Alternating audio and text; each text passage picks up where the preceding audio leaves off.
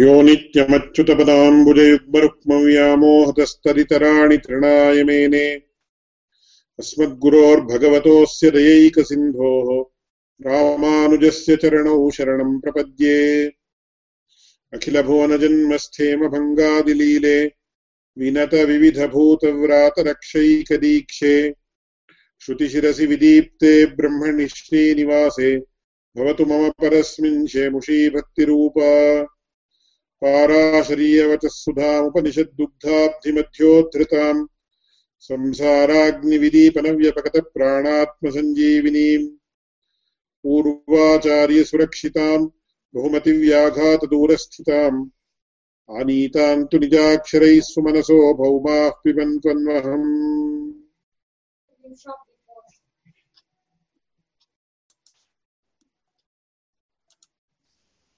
Hmm?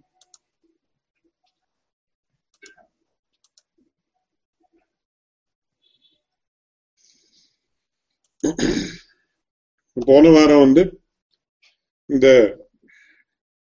சமன்வயாதிகரணத்தை நிஷ்பிரபஞ்சீகரண நியோகவாதம் அப்படின்னு பர்திரு பிரபஞ்சா அப்படின்னு சொல்லக்கூடிய சில வேதாந்திகளுடைய அபிப்பிராயத்தை நாம அனுசந்தானம் பண்ணினோம். அதுல என்ன அனுபபத்தி இருக்கு அப்படின்ற விஷயத்தை நாம கவனிச்சோம். சோ இந்த வாரம் வந்து மேற்கொண்டு தியான நியோகவாதம் அப்படின்றது என்ன? அது என்னன்னு அவ சொல்ற. அதுக்கு அத்வைத்திகள் அதாவது சங்கராச்சாரியாளுடைய அனுயாயிகள் என்ன சொல்ற அந்த விஷயத்தை நாம இப்ப பார்க்க போறோம்.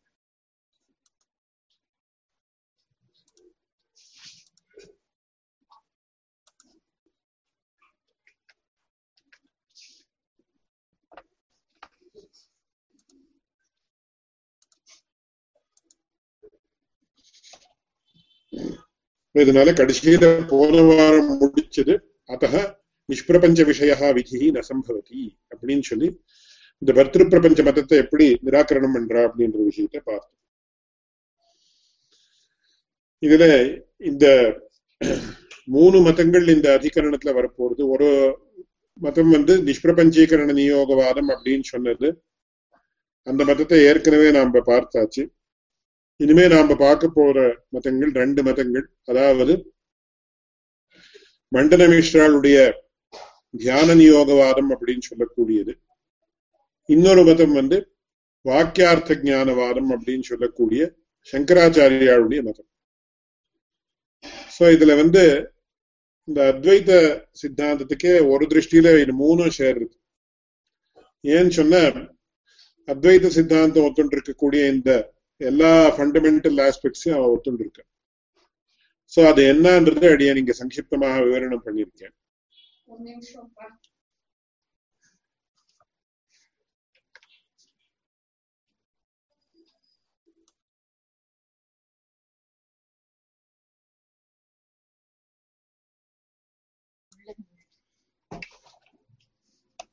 அதுல வந்து என்ன அத்வைத சித்தாந்தத்தினுடைய மூலபூதமான அம்சம் அப்படின்னு சொல்லக்கூடியது. பிரம்ம சத்தியம் ஜெகன் மித்யா ஜீவோ பிரம்மைவ நாபரஹ அப்படின்னு சொல்லக்கூடிய விஷயம். சோ அதுக்கு நாம அர்த்தம் என்ன சொல்றோம் அப்படின்னு சொன்னா the Brahman alone is real and both the chit and achit are unreal. ஜீவோ பிரம்மைவா அப்படின்னு சொன்னா ஜீவாத்மா தனியா கிடையவே கிடையாது. அது பிரம்மமே ஜீவாத்மாவாக தோன்றுது வாஸ்தவமாக அந்த ஜீவாத்மான்ற வஸ்துவே இல்லை அப்படின்னு. ஜீவாத்மாவுக்கே எப்போ அஸ்தித்வம் கிடையாதோ தனியாக அச்சித்வஸ்துவுக்கு அஸ்தித்வம் அப்படின்றது சர்வதா கிடையாதுன்னு அதுக்கு சம்ஸ்கிருதத்துல கைமுத்திக நியாயம் அப்படின்னு சொல்லுவேன் இதுவே கிடையாதுன்னா அதுக்காட்டிலும் அப்பால் பட்டது எப்படி இருக்க முடியும் அப்படின்னு நாம கேட்கிறோமோ அந்த மாதிரி. இதுதான் முக்கியமான ஒரு சித்தாந்தத்தை அவ அடியனுடைய ஆச்சாரியன் சொல்லுவார். சங்கீதம் மாதிரி பாடிண்டே இருப்பா. பிரம்ம சத்தியம் ஜெகன் மித்யா ஜீவோ பிரம்மைவ நாபரஹா. அப்படின்னா இந்த சங்கீதத்துல பல்லவி அனுபல்லவின்னு வரும். அடிக்கடி அத மறுபடியும் மறுபடியும் அதை ரிப்பீட் பண்ணி பாடணும்னு. அந்த மாதிரி அடிக்கடி ஒரு வார்த்தை வார்த்தைக்கும் சொல்லுவா வார்த்தை வார்த்தைக்கும் சொல்லுவா இருக்கா சங்கீதம் மாதிரி பாடுவா அப்படின்னு அவர் சொல்லுவார். மேல்கொண்டு அந்த பரமாத்மா ஆத்மா எல்லாம் ஒண்ணுதான் அவனுக்கு. என்ன தனியாக ஜீவாத்மான்னு இல்லாம இருக்கிறதுனால ஆத்மான்னு சொன்னாலும் ஞானம்னு சொன்னாலும் பரமாத்மான்னு சொன்னாலும் எல்லாம் ஒண்ணுதான். அதனால அந்த பிரம்மசப்த வாச்சியமாக பிரம்மசப்தத்தால குறிக்கக்கூடிய அந்த ஆத்ம வஸ்து இருக்கே இதுதான் அந்த ஆத்ம வஸ்து அப்படின்னு தெரிஞ்சுட்டோம்னா அதுதான் மோட்சம் அது எப்படி ஏற்படுறது அப்படின்னு? அதை வந்து தத்துவமசி இத்தியாதி வாக்கியங்களை கேள்விப்படுறதுனால அதாவது ஆச்சாரியர் வந்து தத்துவமசி அப்படின்னு சொல்லுவார். நீதான் அந்த பிரம்மம் அப்படின்னு சொல்லுவார். சொன்ன உடனே என்ன ஆகுதுன்னா அகம் பிரம்மாஸ்மி அப்படின்ற ஞானம் ஏற்படுறது நான் தான் அந்த பிரம்மம் அப்படின்ற ஒரு ஞானம் ஏற்பட்டு அதான் மோட்சம் அப்படின்னு. அப்படின்னு நமக்கு எங்க தெரியுது அப்படின்னு சொன்னா அவ ஒரு அதுக்கு ஒரு ஸ்ருதி வாக்கியத்தை நாம கூட இது இந்த ஸ்ருதி வாக்கியத்தை ரொம்ப பிரதானமாக வச்சுட்டு இருக்கோம் எல்லாரும் வச்சுருக்க அது என்னன்னா ஆத்மா வாரே திரஷ்டவிய ஸ்ரோதவியோ மந்தவியோ நிதித்தியாசித்தவிய அப்படின்னு இருக்கு. இதை பத்தி ஒரு முப்பது நாற்பது கிளாஸுக்கு முன்னாடி அடியன் விஸ்தாரமாக விஜாபிச்சு எப்படி நாம இதை புரிஞ்சுக்கணும் அப்படின்னு ரெண்டு மூணு ஸ்லைடு கூட காட்டிருக்கேன் அது ஞாபகம் இருக்குன்னா சில பேருக்கு. அதனால ஆத்மாவா அரே திரஷ்டவியா அந்த பரமாத்மாவை நாம சாட்சா்காரம் பண்ணிக்கணும். திரஷ்டவியான பார்க்கணும் அப்படின்னு பார்க்கிறது அப்படின்னா சாட்சா்காரம் பண்ணிக்கிறதுன்னு அர்த்தம். எப்படி அப்படின்னா ஸ்ரோதவியா மந்தவியா நிதித்தியாசித்தவியா ஸ்ரோதவியான அந்த ஆத்மாவை பத்தி கேட்கணும். அதுக்கப்புறம் மந்தவியா மனநம் ச யுக்திபிர் அனுச்சிந்தனம் அப்படின்னு சொல்லுவார் அதுக்கு வேண்டிய காரணங்கள் எல்லாம் என்னென்ன இருக்கோ அந்த காரண புரஸ்தரமாக அதை பத்தி தீர்க்கமாக ரொம்ப ஆழமாகன்னு சொல்லுவா அந்த மாதிரி ஆலோசனை பண்ணணும். அதுக்கப்புறம் தியானத்தை பண்ணணும் அப்படின்னு சொல்லி இதுதான் அந்த இடத்துல கிரமம். அதனால ஸ்ரவணம் மனநம் நிதித்தியாசனம் இது மூணு தான் இந்த கடைசியில வந்து தர்சனத்துக்கு காரணமாக இருக்கக்கூடியது அப்படின்னு. அதுக்கு இன்னொரு ஸ்லோகத்தை கூட சொல்ற. என்ன சொல்றான்னு ஆகமேன அனுமானேன தியானாபியாச ரசேன திரிதா பிரகல்பயன் பிரஜாம் லபத்தே யோகமுத்தமம் அப்படின்னு. ரொம்ப முக்கியமான ஸ்லோகம் இது. ஆகமங்கள் அப்படின்னா நம்ம கேட்கறதுக்கு யோ உச்சிதமாக இருக்கக்கூடிய வேதங்கள் ததுபபிரம்மண ரூபமான இத்திஹாச புராணங்கள் பூர்வாச்சாரியாருடைய வச்சனங்கள் இத்தியாதி அதுக்கப்புறம் ஆகமேன அனுமானேன அனுமானம் அப்படின்றது தான் யுக்திபி அனுச்சிந்தனம் மனநம் அப்படின்னு சொல்றது அந்த அனுமானம் அப்படின்றது என்ன ஆறுதுன்னு சொன்னா அதுக்கு ஓ அடியனுடைய ஆச்சாரியன் இப்படி சொன்னாரு இதுக்கு காரணம் என்ன ஓஹோ இந்த மாதிரி யுக்திகள் எல்லாம் இருக்கிறதுனால இந்த மாதிரி சொன்னார் இந்த மாதிரி யுக்திகள் எல்லாம் இருக்கிறதுனால இந்த மாதிரி சொன்னார் அதுக்கப்புறம் எப்படி இங்க வேதத்துல எப்படி சொல்லணும்னா இந்த மாதிரி இருக்கணும். அப்படின்னு நம்ம அந்த யுக்திகளை கொண்டு நாம என்ன பண்றோம்னா இது இந்த மாதிரி தான் இருக்கணும் அப்படின்னு நிர்ணயிக்கும் சோ அதுக்கு மரணம் மரணம் அப்படின்னு பேரு. அதுதான் அனுமானம் அப்படின்னு பேரு. அதுக்கப்புறம் தியானாபியாச ரசைனச்சா அதுக்கப்புறம் என்ன பண்ணணும்? அதை நாம கொண்டு என்ன பண்ணணும்னு சொன்னா அதுக்கு தியானத்தை பண்ணணும். பக்தி யோகம் அப்படின்னாலே தியானம் அப்படின்னு சுவாமி யாமுனாச்சாரியர் கீதார்த்த சங்கிரகத்துல ஸ்பஷ்டமாக சொல்றார். பக்தியோக பரைகாந்திய பிரீத்தியா தியானாதிஷு ஸ்திதி அப்படின்னு. அதுக்கப்புறம் அதுல நவவித பக்தி அர்ச்சனம் வந்தனம் தாஸ்யம் சக்கியம் ஆத்ம நிவேதனம் ஸ்ரவணம் கீர்த்தனம் விஷ்ணோகோ ஸ்மரணம் பாதசேவனம் இதெல்லாம் இந்த பக்தி யோகத்துக்கு அங்கங்கள். ஆனா பிரதானமாக என்னன்னா தியானம் தான் பிரதானம் அப்படின்னு சொல்லுவார் நம்ம ஆழ்வார் ஆச்சாரியார்கள் எல்லாம் அந்த மாதிரி தியானத்தை அனுசந்தானம் பண்ணிருக்கா பண்ணிட்டு இருந்தாரு நமக்கு ஸ்பஷ்டமா அவளுடைய ஸ்ரீசூக்திகளால தெரியுது. அதனால ஆகமேன அனுமானேன தியானாபியாச ரசேனச்ச திரிதா பிரகல்பயன் பிரஜா லபத்தே யோகமுத்தமம் அப்படின்னு சொல்லி யோகான பகவத் பிராப்தி அப்படின்னு அர்த்தம் பகவானோட இந்த ஜீவாத்மா சேர்றதுக்கு தான் யோகா யோகான்னு பேர் அதனால அந்த மாதிரி யோகமுத்தமம் அப்படின்றது இந்த வச்சனங்கள் எல்லாம் நமக்கும் சமானம் எப்படி இன்டர்பிரேட் பண்றோன்றதுல தான் வித்தியாசம் இருக்கு அதனால இந்த ஆத்மாவாரே திரஷ்டவிய ஸ்ரோதவியோ மந்தவியோ நிதித்தியாசித்தவியா அப்படின்றது பிரதானமான ஒரு வார்த்தை. எல்லாரும் ஒத்துண்டு இருக்கக்கூடிய வார்த்தை. இத பத்தி ஸ்ரீபாஷத்துல கூட மேற்கொண்டு வாக்கியான்வயாதிகரணம் அப்படின்ற ஒரு பெரிய அதிகரணம் வரப்போறது. ரொம்ப அந்த அதிகரணங்கள் எல்லாம் சித்தாந்தத்துக்கு உயிராக இருக்கக்கூடிய அதிகரணம். அதுல ஆத்மாவாரே திரஷ்டவியான ஆத்மாவா ஆத்மா அப்படின்னு சொன்னா ஜீவாத்மாவா பரமாத்மாவா? எதை குறிக்கிறது அப்படின்னு சர்ச்சை பண்ணி கடைசியில பகவத் ராமானுஜர் என்ன பண்றாருன்னா இது பரமாத்மா அப்படின்னு தான் அர்த்தம் அப்படின்னு. ரொம்ப அற்புதமான ஒரு பிரசங்கம். நம்ம லைஃப்ல வரக்கூடிய விஷயங்கள் எல்லாம் அதுல நமக்கு அநேக சமஸ்யைகள் எல்லாம் அநேக பிரச்சனை அப்படின்னு சொல்லுவோம். அந்த பிரச்சனைகள் எல்லாம் தீரக்கூடிய விஷயம் அந்த அதிகரணத்துல கிடைக்குது அந்த அதிகரணம் வந்த சமயத்துல நீ விஜய விஸ்தாரமாக விஜயாபிக்கிறேன். அப்போ ஸ்ரோதவியா அப்படின்னு தத்துவமசி அப்படின்ற வாக்கியத்தினால சிரவணத்தினாலேயே நமக்கு மோட்சம் ஏற்பட்டு அப்படின்னு சொன்னார். அப்ப மனநத்துக்கும் நிதித்தியாசனத்துக்கும் என்ன விலை அப்படின்னு கேள்வி வரும். அதுக்கு ஸ்தானம் என்னன்னு அவளுடைய மதத்தை கேள்வி வரும். அதுக்கு அவன் என்ன சொல்றான்னு அந்த தத்துவமசின்ற ஞானம் ஏற்பட்டு அந்த ஞானத்தால ஒரு அந்த வாக்கியத்தால ஒரு ஞானம் ஏற்பட்டு அந்த ஞானம் பிரதிஷ்டிதமாக ஆகணும் அகம் பிரம்மாஸ்மி அப்படின்ற அந்த அனுபவம் ஸ்திரமாக ஆகணும் அப்படின்னா அதுக்கு மனநம் அப்படியே நிதித்தியாசனம் ரெண்டும் தேவைப்படுறது அதனால ஸ்ருதஸ்ய அர்த்தசிய ஸ்திரீகரணார்த்தம் மனநம் நிதித்தியாசனம் அதுவா தியானம் அபேட்சிதம் அப்படின்னு சொல்றோம். தத்துவமசின்னு கேட்ட உடனே அகம் பிரம்மாஸ்மின்ற அனுபவம். உடனே அந்த அளவுக்கு வராது ஓரளவுக்கு வரலாம் அது நன்னா கன்சியூமேட்டட் அப்படின்னு சம்ஸ் இங்கிலீஷ்ல சொல்லுவேன் அந்த மாதிரி அது ஸ்திரமாக பிரதிஷ்டிதமாகணும் அப்படின்னு சொன்ன அதுக்கு மனநம் அப்படியே நிதித்தியாசனம் ரெண்டும் வேணும் அப்படின்னு சொல்றேன் அப்போ ஒரு பிரதானமான கேள்வி வருது. இது ரொம்ப பிரதானமான ஸ்லைடு இது. இது ரொம்ப சுலபமா புரியுற மாதிரி பூர்வாச்சாரியாலாம் சொல்லியிருக்கா பகவத் பாஷக்காரர் சொல்லியிருக்கார். அதை அனுபவம் அதை வச்சு அடியேன் போட்டிருக்கேன். அடியேனுக்கு ஒன்றும் பெரிய இது கிடையாது. ஆனா எப்படி ரொம்ப ஆச்சரியமாக பகவத் ராமானுஜர் சொல்லியிருக்கார் அப்படின்றது நமக்கு தெளிவா தெரியுது இந்த ஸ்லைட்ல சோ இந்த முக்கியமான கேள்வி என்னன்னா ஞானம்தான் மோட்ச சாதனம் அப்படின்னு நீங்க சொன்னீங்களானா அப்போ மனதம் நிதித்தியாசனம் எதற்காக தேவைப்படுது அப்படின்னு கேள்வி. So when knowledge alone and knowledge itself can remove the illusion of the well, what is the need for mananam and nididhyasanam அப்படின்னு கேள்வி. இந்த கேள்விக்கு வந்து மூணு விதமான அத்வைத்திகள் மூணு விதமாக பதில் சொல்லியிருக்கு. ஒண்ணு வந்து பர்திரு பிரபஞ்சர் அப்படின்னு சொன்ன நிஷ்பிரபஞ்சீகரண நியோகவாதம் இரண்டாவது வந்து மண்டல மிஸ்டர் அப்படின்னு சொன்ன சொல்ல அவர் சொல்லக்கூடிய தியான நியோக வாரம். மூணாவது வந்து சங்கராச்சாரியர் சொல்லக்கூடிய வாக்கியார்த்த ஞானவாதம் அப்படின்னு இது மூணு பிரதானமான அத்வைத சம்பிரதாயத்தினுடைய அथवा அத்வைத சித்தாந்தத்தினுடைய மூணு சாக்கைகள் அப்படின்னு சொல்லலாம்.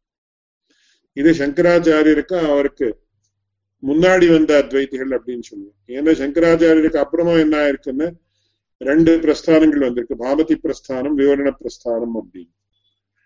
அதுல விவரண பிரஸ்தானம் அப்படின்னு சொல்லக்கூடியது ஜீவா ஜீவாஜானவாதம் அப்படின்னு பேரு.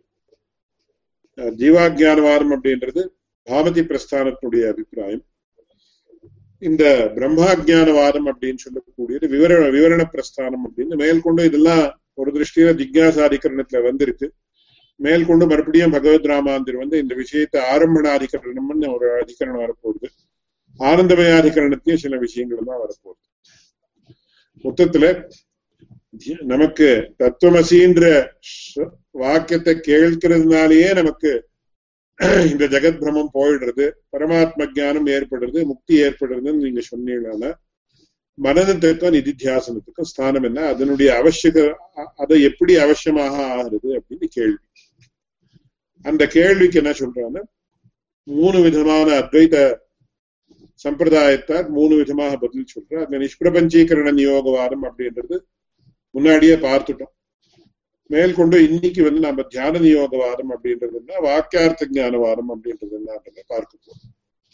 அதனால மூணு ஸ்கூல்ஸ் ஆஃப் தாட் ஆர் மூணு விதமான பட்சங்கள் எப்படி வந்தது அப்படின்றதுக்கு இதுதான் ரொம்ப பிரதானமான கேள்வி இம்பார்ட்டன்ட் கொஸ்டின் மேல அடியன். அதை எழுதியிருக்கேன். அதனால இதை பார்த்தா நமக்கு தெரியும். ஏன்னா சாதாரணமா நமக்கு என்ன ஆகும் அப்படின்னு சொன்ன மூணு விதமான மதங்கள் எப்படி ஏற்பட்டதுன்னு நமக்கு சந்தேகம் வர்றதுக்கு அவகாசம் இருக்கு. எந்த விஷயத்தை எடுத்துட்டாலும் சாமான்யமாக நமக்கு மதபேதம் உண்டு அப்படின்னு ஜனங்கள் பாவிக்கிறோம். இது ஏன் ரெண்டு விதமாக சொல்றா இது ஏன் மூணு விதமாக சொல்றா அப்படின்னு. இல்ல சாதாரணமாக ஒரு வார்த்தை உண்டு. நாம எவ்வளவுக்கு எவ்வளவு ஹையர் லெவலுக்கு போ போவோமோ என்ன ஆகும் அப்படின்னு சொன்ன மதிபேதாது மதபேதா அப்படின்னு சொல்ல ஒவ்வொருத்தருடைய புத்தி ஒவ்வொரு விதமாக காரியம் பண்றது. அதனால மதபேதா அப்படின்னு. அதுக்கும் பேர்ல தத்துவம் அப்படின்னு சொல்லக்கூடியது ரியாலிட்டின்னு நம்ம சொல்றோம். வாஸ்தவமான விஷயம் எவ்வளவுக்கு எவ்வளவு ககனமாக ஆறுதோ அவ்வளவுக்கு அவ்வளவு மதபேதங்கள் ஏற்படும் அப்படின்னு. அதுக்கு அடியான அநேக உதாரணங்களை சொல்லியிருக்கேன். எந்த இடத்துல மதபேதமே கிடையாதோ அந்த இடத்துல அது அது மதமே இல்லைன்னு கூட சொல்றது உண்டு. ஏன்னா அதுக்கு சம்ஸ்கிருதத்துல என்ன சொல்லுவான்னா கண்டுலிகா பிரவாகம் அப்படின்னு சொல்லுவான் இந்த ஷீப் அப்படின்னு இங்கிலீஷ்ல சொல்றாள் செம்மறி ஆடுன்னு சொல்லுவான் அது என்ன பண்றதுன்னா ஒரு செம்மறியாடு போய் பள்ளத்துல விழுந்துட்டுன்னா எல்லா செம்மறியாடும் போய் அந்த பள்ளத்திலேயே விழும். அதுக்கு சம்ஸ்கிருதத்துல கண்டுதிகா பிரவாகம் அப்படின்னு சொல்லுவேன். அதுக்கு ஜனமருளோ ஜாத்திரை மருளோன்னு கன்னடத்துல சொல்லுவேன். யாராவது ஒருத்தர் ஏதாவது பண்ணினான்னா யாருக்கு சரியா அவளுக்கு நிர்ணயம் பண்ற சாமர்த்தியம் கிடையாதோ விவேகம் கிடையாதோ அவ என்ன பண்ணுவா? Blindly they will follow it அப்படின்னு சொல்லுவா அதுக்கு சம்ஸ்கிருதத்துல ஒரு கதையை கூட சொல்லுவா ரொம்ப சின்னதாக அதை சொல்லிவிடுறேன். அதுக்கு என்ன சொல்லுவா கதானுகதிகோ லோக ந லோக பாரமார்த்திக கங்கா சைகதலிங்கேன நஷ்டமே தாமிரபாதம் ஒரு வைதிகர் ஸ்மார்த்தராக இருப்பதற்கும் நமக்கு தெரியுது அவர் என்ன பண்ணினாரான கங்கா நதியைக்கு ஸ்நானம் பண்றதுக்குன்னு போனாராம் அந்த சமயத்துல அவர் ஒரு தாமிரத் சொம்பு தாமிரத்தினுடைய ஒரு சொம்பு இருந்ததா அவரிடத்துல அதை அப்படியே வச்சுட்டு போனா என்ன என்ன பண்றது எப்படி அப்படின்னு சொல்லி அவர் என்ன பண்ணினாரான்னு அந்த தாமிரத்தினுடைய சொம்பை எங்க வைக்கிறது அப்படின்னு தெரியல. யாராவது தூக்கின்னு போயிட்டா என்ன பண்றது? என்ன பண்ணாரான்னு அந்த கங்கையினுடைய தீரத்துல அதாவது அந்த அதுக்கு பக்கத்துல இருக்க அந்த இடத்துல பக்கத்துல இருக்கக்கூடிய இடம் அந்த இடத்துல நிறைய மணல் இருந்துதான் சோ அந்த மணல்ல ஒரு குழியை தோண்டிட்டு என்ன பண்ணினாரான்னா அந்த இடத்துல அந்த சொம்பை வச்சுட்டு மூடிட்டாரு நான் அவ்வளவு விஸ்தாரமான இடத்துல மறுபடியும் எங்கடா தேடுறது அப்படின்னு அந்த இடம் அடையாளத்துக்காக என்ன பண்ணினாரான்னு அதுக்கு மேல ஒரு லிங்கம் மாதிரி ஒரு இதை கட்டி வச்சார். கட்டி வச்சுட்டு அப்புறம் அங்கேருந்து சரி தீர்த்தம் ஆடுறதுக்குன்னு போனார். சரி இது யாரோ ஒருத்தர் பார்த்துட்டு இருந்தார்? அவர் என்ன நினைச்சுட்டாரான்னா இந்த மாதிரி கங்கையனுடைய கரையில அந்த மணல்ல ஒரு லிங்கத்தை பண்ணி வச்சு தீர்த்தமாடினா ரொம்ப புண்ணியம் வரும் அதுக்காக இவர் அந்த மாதிரி பண்ணிட்டு இருக்காருன்னு நினைச்சுட்டாரு. உடனே அவரும் என்ன பண்ணினாரான்னு பக்கத்துலயே இன்னொரு லிங்கத்தை மணல்ல அப்படியே லிங்கத்து லிங்கத்தினுடைய ஆக்காரத்தை இது மாதிரி பண்ணி இந்த குழந்தைகள் தான் மணல்ல விளையாடுறதும் அந்த மாதிரி. அந்த மாதிரி பண்ணிட்டு மறுபடியும் அவரும் தீர்த்தமாடுறதுக்கு போனார். இதை இன்னொருத்தர் பார்த்துட்டு இருந்தார். அவரும் அதே மாதிரி பண்ணினார். சரி கடைசியில என்னன்னா இந்த முதல்ல அந்த காரியம் பண்ணினாரு. அவர் வந்து தீர்த்தம் ஆடிட்டு திரும்பி அவர் ஏதோ சந்தியாவந்தனம் இதெல்லாம் பூஜை எல்லாம் பண்ணிட்டு வந்து பாக்குறதுக்குள்ள அந்த இடத்துல ஒரு அஞ்சாயிரம் லிங்கம் மணல்ல பண்ணி வச்சிருந்துதான் என்ன இது? என்னுடைய எப்படி எந்த சொம்பு எங்க எந்த லிங்கத்துடைய கீழே சொம்பு வச்சிருந்தேன்னு எப்படிடா தேடுறது அப்படின்னு ரொம்ப சிரமம் ஆயிடுது அதுக்காக ஒவ்வொரு லிங்கமும் உடைச்சுட்டு கீழே தேட முடியுமா? என்ன லிங்கம் எல்லாம் ஏன் உடைக்கிறையா அப்படின்னு வந்து இன்னொருத்தன் அடிக்க வருவான். அவ்வளவுதான். நான் நான் பண்ணின லிங்கத்தை நீ ஏன் உடைச்ச அப்படின்னு. அதுக்காக அவர் சொன்னாராம் கதானுகதிக்கோ லோகா ந லோக பாரமார்த்திகா கதானுகதிகான பிளைண்ட் ஃபாலோயர்ஸ் தான் ninety nine percent of the people என்ன எது எதுக்காக ஒரு காரியத்தை இவர் பண்றாரு என்ன பண்றாரு அப்படின்னு யாரும் யோசிக்கிறது கிடையாது. அவர் ஒருத்தர் பண்ணினாரா சரி நாமளும் அந்த மாதிரிதான் பண்ணோம் அப்படின்னு தான் யோசிக்கிறது. அப்படின்னு சொல்லி கதானுகத்திகோ லோகா ந லோகா பாரமார்த்திகா. வாஸ்தவமாக என்ன எந்த உத்தேசத்தால இவர் சொன்னார் எதுக்காக இவர் சொல்றார் எதுக்காக பண்றார் அப்படின்னு யாரும் யோசிக்க மாட்டார். அதுக்கு உதாரணம் என்னன்னா கங்கா சைகத்த லிங்கேன. கங்கா கங்கையினுடைய தீரத்துல இருக்கக்கூடிய சைகதம் அப்படின்னா மணல். அந்த மணலினுடைய லிங்கத்தை பண்ணி வச்சதுனால கடைசியில எனக்கு என்ன ஆச்சுன்னா நஷ்டமே தாமிரபாதம் என்னுடைய அந்த தாமிரத்தினுடைய சொம்பிக்க அது தொலைஞ்சு போயிடுது கடைசியில அப்படின்னு சொன்னாங்க.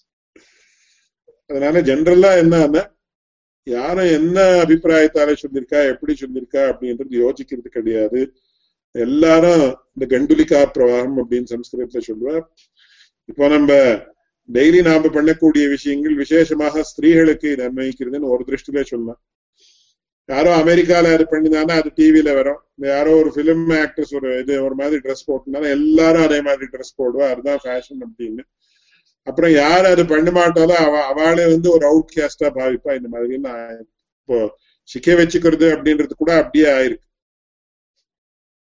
அந்த மாதிரி எவ்வளவு சொன்னாலும் போறாரு Shri Narayanan Swami definitely are welcome to share that after the class அதனால இந்த இடத்துல எதுக்காக மூணு மதங்கள் எப்படி வந்ததுன்னு சொன்னா நமக்கு சிரவணத்தாலேயே அத்வைத சித்தாந்தத்துல சிரவணத்தாலேயே மோட்சம் ஏற்படும் பட்சத்துல மனத நிதித்தியாசனங்கள் எதற்கு அப்படின்னு கேள்வி வந்ததுன்னா அதுக்கு பதிலாக இதை சொல்ற அதுல மூணு பட்சங்கள்.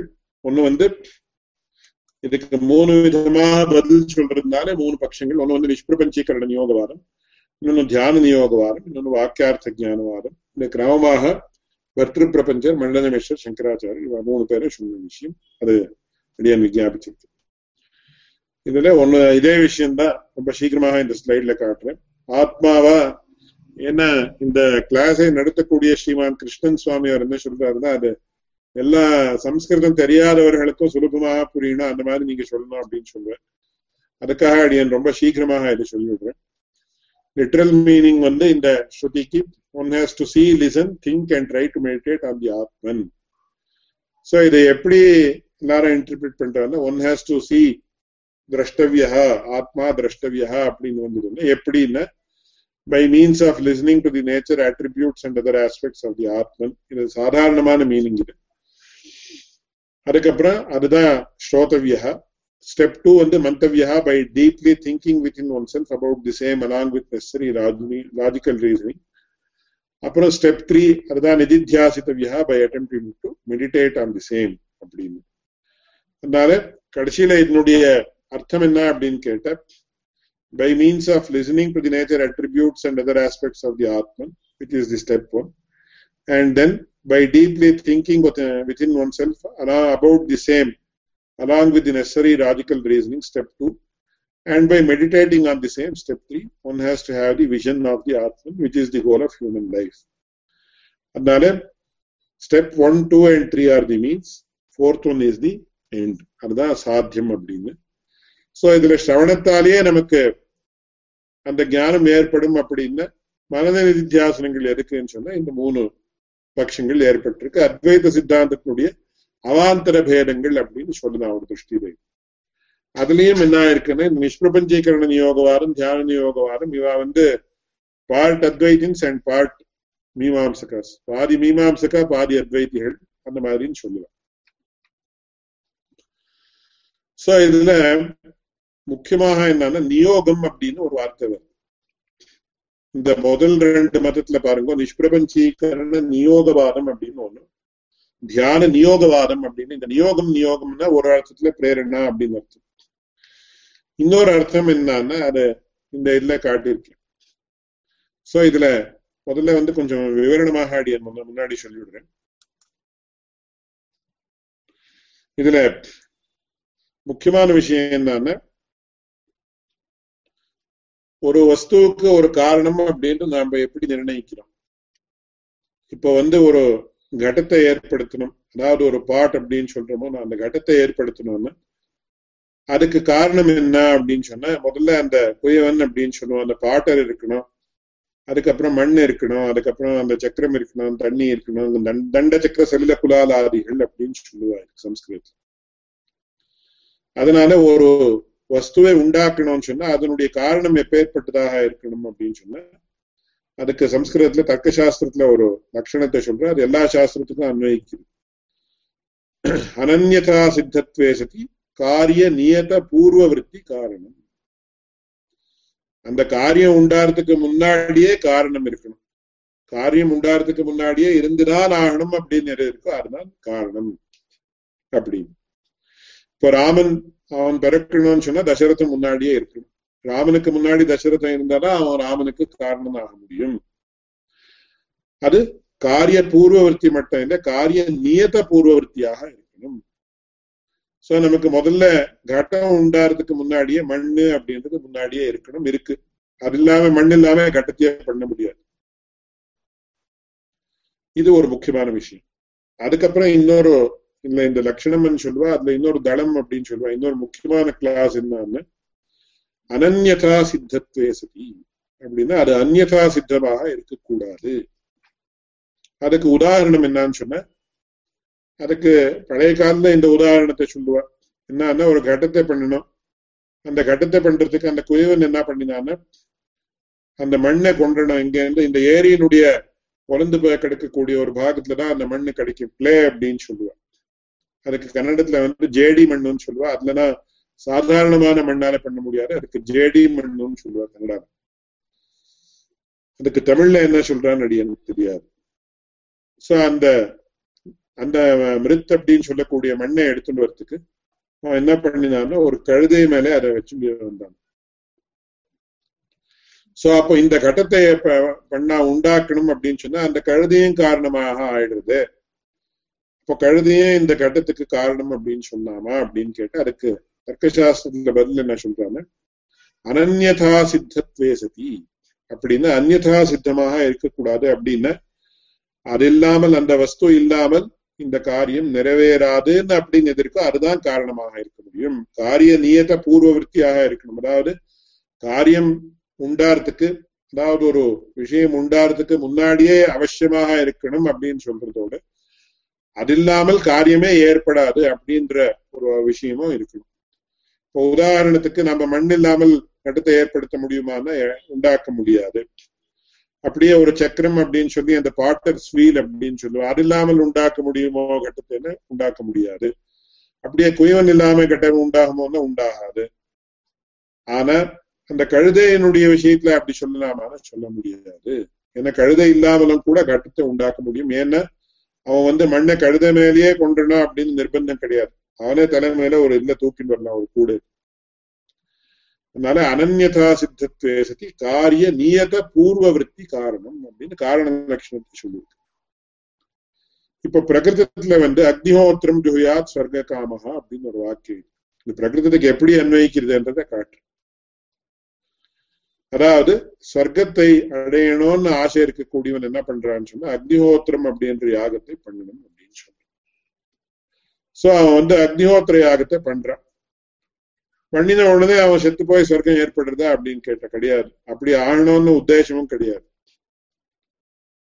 சோ ஸ்வர்க்கம் அப்படின்றது இப்போ ஒருத்தனுக்கு நாற்பது வயசுல அவன் அக்னிஹோத்திர யாகம் பண்றான். பண்ண உடனே என்ன ஆகுதுன்னா உடனே அவனுக்கு ஸ்வர்க்கம் கிடைச்சுடாது அவன் எண்பது எண்பத்தஞ்சு வயசு வரைக்கும் இருக்கான்னு அப்புறம் அந்த சமயத்துல அவன் சரீர தியாகத்தை பண்ணதுக்கு அப்புறம் அவனுக்கு ஸ்வர்க்கம் அப்படின்றது ஏற்படும். ஏதத் சரீர அவசானே அப்படின்னு.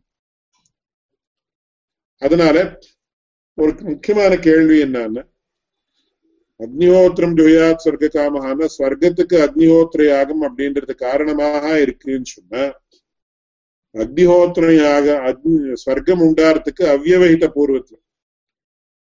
அதாவது immediately before the svarga is experience by that human person யாகம் அப்படின்றது இருக்கணும். எப்பொழுதோ பண்ணிருந்த யாகம் எப்பொழுதோ உண்டாகக்கூடிய சொர்க்கத்துக்கு காரணம் அப்படின்னு எப்படி சொல்றது? காரண லட்சணமே போயிடுறது அன்வைக்கான போயிடுறது அப்படின்னு கேள்வி. ஏன்னா காரிய நியத்த பூர்வ விற்பின்னு இருக்கு. அதுக்கு சம்ஸ்கிருதத்துல இன்னொரு வார்த்தை கூட சொல்றா காரிய அவ்வவகித பூர்வக்ஷண விற்பி அப்படின்னு சொல்லுவாங்க அதாவது காரியம் உண்டாறதுக்கு இம்மிடியட்லி பிஃபோர் தட் ஒரு க்ஷணமும் வித்தியாசம் இருக்கக்கூடாது சோ காரியம் எந்த க்ஷணத்துல உண்டாருதோ அந்த க்ஷணத்துக்கு முன்னாடி இருக்க இருக்கக்கூடிய க்ஷணத்திலையும் கூட அந்த காரணமான வஸ்து இருக்கணும் இல்லாமல் இருந்தா அது காரணம் அப்படின்னு சொல்ல முடியாது இதனால இங்க என்ன ஆகுதுன்னா சிரத்வஸ்தம் பலாய அலம் ந கர்ம அதிசயம் வினா. அதனால இப்போ ஸ்வர்க்கத்தை பண்றான் காலாந்தரத்துல இப்போ யாகத்தை பண்றான் காலாந்தரத்துல ஸ்வர்க்கம் ஏற்படுறது அப்படின்னு சொன்னா அப்போ யஜ்யத்துக்கும் ஸ்வர்க்கத்துக்கும் காரிய காரண பாவமே கிடையாது. அப்போ அக்னிஹோத்திரம் திவ்யா சொர்க்க காமா இத்தியாதி வாக்கியங்கள் எல்லாம் அதெல்லாம் அவாஸ்தவம் வாஸ்தவமான விஷயத்தை சொல்லக்கூடிய வாக்கியங்கள் இல்லை அப்படின்னு ஏற்பட்டுள்ளது. அதுக்காக அவ மீமாம்சக்கா என்ன சொல்றான்னு இல்ல அந்த மாதிரி இல்லை. இந்த நாற்பதாவது வயசுல அவன் அக்னிஹோத்திர யாகம் பண்றான். அந்த யாகத்தை பண்றதுனால ஒரு நியோகம் அத்தவா அபூர்வம் அப்படின்னு சொல்லக்கூடிய ஒரு ஒரு என்டிட்டி உண்டாருது அது எப்படி இருக்குன்னா அது அப்டிராக்ட் என்டிட்டி நம்ம புண்ணிய பாபங்கள் எப்படி நாம அது மூர்த்தமான வஸ்து இல்லை அது வந்து த்ரீ டைமென்ஷனலான ஆப்ஜெக்ட் இல்லை அது. அதனாலதான் என்டிட்டின்னு சொல்றோம் இட்ஸ் வெரி அப்டிராக்ட் என்டிட்டி அந்த யாகத்தை பண்ணின உடனே என்ன ஆகுதுன்னா அபூர்வம் அथवा நியோகம் அப்படின்றது ஒண்ணு ஏற்படுது. அந்த நியோகத்தால என்ன ஆகுதுன்னா அந்த அக்னிஹோத்திர யாகத்தை பண்ணினவன் அவன் செத்து போனதுக்கு அப்புறம் அவனுக்கு சொர்க்கலோகத்தை உண்டு பண்றது. சோ அந்த நியோகம் அப்படின்றது it is sort of intermediary between the சர்க்கம் யாகம் அண்ட் ஸ்வர்க்கம் சோ அதுக்கு அவன் என்ன சொல்ற? சிரத்வஸ்தம் கலாயாலம் ந கர்ம அதிசயம் வினா. அதுக்கு அதிசயம் அபூர்வம் நியோகம் இந்த சப்தங்கள் எல்லாம் யூஸ் பண்றான். இப்போ பிராச்சீன மீமாம்சக்கர் வந்து அதை நியோகம் நியோகம் அப்படின்னு சொல்ற. நவீன மீமாம்சக்கர்கள் வந்து அதை அபூர்வம் அப்படின்னு சொல்ற இதுதான் இந்த நியோகத்தினுடைய முக்கியமான கான்செப்ட். சோ அதை நாம இந்த ஸ்லைட்ல பார்க்கலாம். சோ முதல்ல என்ன நியோகம் அபூர்வம் அப்படின்னு என்னன்றது இங்க அடியன் காட்டிருக்கேன் சோ ஸ்டெப் ஒன் என்னன்னா he a person performs yajna as per the injunction அக்னிஹோத்திரம் juhyat sargakama. சோ ஸ்வர்காமஹ ஸ்வர்க்கத்தை அடையணும்னு ஆசை இருக்கிறவன் என்ன பண்ணா அக்னிஹோத்திர யாகத்தை பண்ணணும் அப்படின்னு அது வேதத்துல சொல்லியிருக்கு கேட்ட உடனே இவன் இவனுக்கு அந்த விஷயத்துல அபிப்பிராயம் அதாவது சொர்க்கத்தை அடையணும்னு ஒரு ஆசை இருக்கிறதுனால இவன் என்ன பண்றான்? அக்னிஹோத்திர யாகத்தை பண்ணிடுறான். சோ பண்ணின உடனே என்ன ஆகுதுன்னா உடனே எனக்கு சொர்க்கம் கிடைக்கிறதா அப்படின்னு சொன்னேன் அதுதான் however he does not attain sarga immediately after the yajna is completed. உடனே எனக்கு சொர்க்கம் வரா வராது. வரணும்னு அபிப்பிராயமும் கிடையாது. உடனே சொர்க்கம் வந்துடுது அப்படின்னு யாராவது செத்து போய் சொர்க்கம் வருதுன்னா வேண்டாம் அப்படின்னு பண்ணவே மாட்டேன்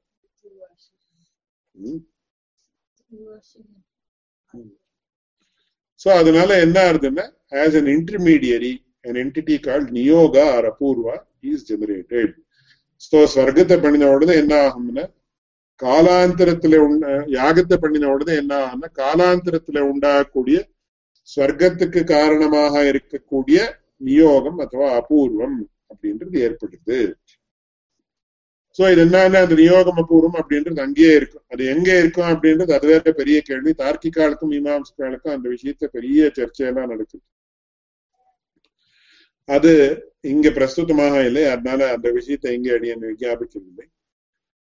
அந்த நியோகம் ஸ்டெப் போர் என்னன்னா அந்த niyogam or apurvam will lead the person to svarga after his death so அவன் எப்போ எவ்வளவு நாள் அவனுக்கு இந்த சரீரத்தோட இருக்கணும் எவ்வளவு நாள் அவன் வாழ்க்கையை நடத்தணும்னு ஒரு அதுக்கு விதி என்ன இருக்கோ அதாவது அவனுடைய பூர்வ கர்மா என்ன இருக்கோ அந்த கர்மாவுக்கு அனுகுணமாக அவன் வாழ்க்கையை நடத்தினதுக்கு அப்புறம் அவன் என்ன பண்றான்னு ஸ்வர்க்கத்துக்கு போறான். எப்படி போறான்னா அந்த அபூர்வம் அथवा நியோகம் அப்படின்றது என்ன பண்றதுன்னா அவனை ஸ்வர்க்கத்துக்கு அழைச்சுன்னு போறது. It is the responsibility of that niyoga to lead the person to svarga lead the person who has perform the அக்னிஹோத்ரியாக to Swarga அதனாலே Therefore, Niyogaha Rapurvaha is the intermediary entity that is generated by the Yajna and cause of attaining Sarga.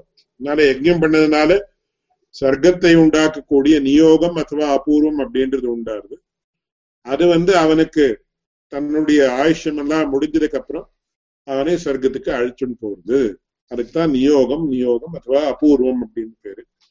பிராச்சீன மீமாம்சகர்கள் வந்து அதை நியோகம் அப்படின்னு கூப்பிடுற நவீன மீமாம்சக்கர்கள் வந்து அதுக்கு நியோகம் அப்படின்ற சப்தம் உச்சிதமாக இல்லை அதுக்கு அபூர்வம் அப்படின்னு தான் சொல்லணும் அப்படின்னு நான் சொல்றேன் சோ இந்த தியான நியோகவாதிகள் என்ன சொல்ற அப்படின்னு பார்க்கலாம். சோ முதல்ல இதுல இன்னொரு முக்கியமான விஷயத்தை நாம ஞாபகப்படுத்திக்கணும். என்ன ஞாபகப்படுத்திக்கணும் அப்படின்னா முதல்ல கேள்வி என்ன சொன்ன சொன்னாலும் அந்த கேள்விக்கு பதில் என்ன கேள்வி கேட்டா பாட்ட மீமாம்சக்கர்கள் வந்து கேள்வி கேட்டா என்ன கேள்வி கேட்டா சத்தியம் ஜானம் அனந்தம் பிரம்மா இத்தியாதி வாக்கியங்களாலே பரமாத்மா உண்டுன்னு நமக்கு தெரியுது. ஆனா அதனுடைய அப்ளிகேஷன் என்ன? இந்த மாதிரி பண்ணுன்னு விதியிலேயோ நிஷேதத்திலேயோ அதை அன்வயிக்காமல் இருந்தால் பிரவருத்தி நிவൃத்தி அன்மய விரகிணா பிரம்மணா ஆனர்த்தக்கியா அப்படின்னு அந்த வாக்கியத்தாலே பரமாத்மா அப்படின்ற வஸ்துவோ பரமாத்மா லட்சணமோ புரிஞ்சுண்டாலும் கூட மேற்கொண்டு அதை வச்சுன்னு என்ன பண்ணணும் அப்படின்னு சொல்லாமல் இருந்தால் இந்த சாஸ்திரம் வியர்த்தம் அந்த மாதிரி எங்கேயும் சொன்னதா தெரியல அப்படின்னு அவ கேள்வி கேட்கிறேன். அந்த கேள்வி கேட்டதுக்கு நிஷ்பிரபஞ்சீகரண நியோகவாதிகள் என்ன சொன்னாங்க? அத சப்பிரபஞ்சம் பிரம்ம நிஷ்பிரபஞ்சம் குறியாத் அப்படின்ற ஒரு விதிசேஷமாக பரமாத்ம வஸ்து சித்திக்கிறதுன்னு நான் சொன்னேன். சோ அதுல என்ன அனுபவத்தி அப்படின்றத கூட போன வாரம் நாம பார்த்து முடிச்சுட்டோம். இப்போ இந்த வாரம் தியான நியோகவாதிகள் என்ன சொல்றா அப்படின்றத நம்ம பார்க்க போறோம். அதுக்கு முன்னாடி இந்த நியோகவாதம் அப்படின்னா என்ன? அப்படியே அத்வைத்தத்துல எப்படி மூணு மதங்கள் ஏற்படுது? நிஷ்பிரபஞ்சீகரண நியோகவாதம் தியான நியோகவாதம் வாக்கியார்த்த ஞானவாதம் இது மூணும் எப்படி ஏற்பட்டது அப்படின்றதையும் நம்ம இது வரைக்கும் கவனிச்சோம். இப்போ அந்த தியான நியோகவாதம் அப்படின்றது என்னன்றதை இப்ப பார்க்க போறோம். இங்க அவன் இந்த மாதிரி சொல்ற அந்த பங்கியை வாசிச்சுட்டு மேற்கொண்டு சொல்றேன். அந்யோப்பியாக அந்யஹா அப்படின்னா தியான நியோகவாதி அப்படின்னு அர்த்தம். தியான நியோக சொல்லக்கூடிய மண்டன மிஸ்ரர் அப்படின்னு அர்த்தம். எத்யபி வேதாந்த வாக்கியானாம் ந பரிநிஷ்பன்ன பிரம்மஸ்வரூபதையா பிராமாண்யம். பரிநிஷ்பன்ன பிரம்மஸ்வரூபரதையா பிராமாண்யம் நாஸ்தி. சித்தமான பிரம்ம பிரம்மத்தையே வேதாந்த வாக்கியங்கள் போதிக்கிறது அப்படின்னு நாங்கள் கூட ஒத்துக்கிறதில்லை. ததாபி பிரம்மஸ்வரூபம் சித்த சித்தியத்தேவா. அப்படி இருந்தாலும் கூட பிரம்ம வஸ்துவன் உண்டு அப்படின்னு நமக்கு சித்திக்கிறது. எதனால என்ன? தியான விதி சாமர்த்தியாத். தியானத்துக்கு அங்கமாக தான் பரமாத்ம வஸ்து சித்திக்கிறது. தியானத்துக்கு அங்கமாக தான் நம் பரமாத்ம வஸ்து இருக்குன்னு நாம புரிஞ்சுக்கணும். எப்படி அப்படின்னு ஏவமேவகி சமாமனந்தி. பாருங்க எல்லா எத்தனை வாக்கியங்கள் இருக்கு. ஆத்மாவாரே திரஷ்டவிய ஸ்ரோதவியோ மந்தவியோ நிதித்தியாசித்தவிய அப்படின்னு ஸ்பஷ்டமா இதே வாக்கியமே இருக்கு சோ ஆத்மா எதுக்காக ஆத்ம வஸ்து இருக்குன்னா நிதித்தியாசித்தவியான்னு தியான விதிக்கு சேஷமாக இருக்கு இப்படியா ஆத்மா அபஹத பாத்மா விதிரோ மிருத்யு அப்படின்னு எல்லாம் சொல்லி கடைசியில சோ அன்வேஷ்டவியா ச விஜிஜாசித்தவியா சஹ யஹா ஆத்மா அபஹத பாத்மா அபஹத பாத்மான்னு பாபங்களே இல்லாமல் இருக்கக்கூடிய ஆத்மா இது உண்டோ அப்படின்னா பரமாத்ம வஸ்து அப்படின்னு அர்த்தம். அப்பேற்பட்ட ஆத்மாவை சகா அன்வேஷ்டவியா நாம தேடி பார்க்கணும். சகா விஜிஜாசித்தவியா அவன் எப்படி இருக்கான்னு புரிஞ்சுக்கிறதுக்கு நாம பிரயத்னத்தை பண்ணணும் அப்படின்னு சொல்லி ஸ்பஷ்டமா சொல்றது. இன்னொரு வாக்கியம் என்ன சொல்றது? ஆத்மேத்திய உபாசீதா அப்படின்னு.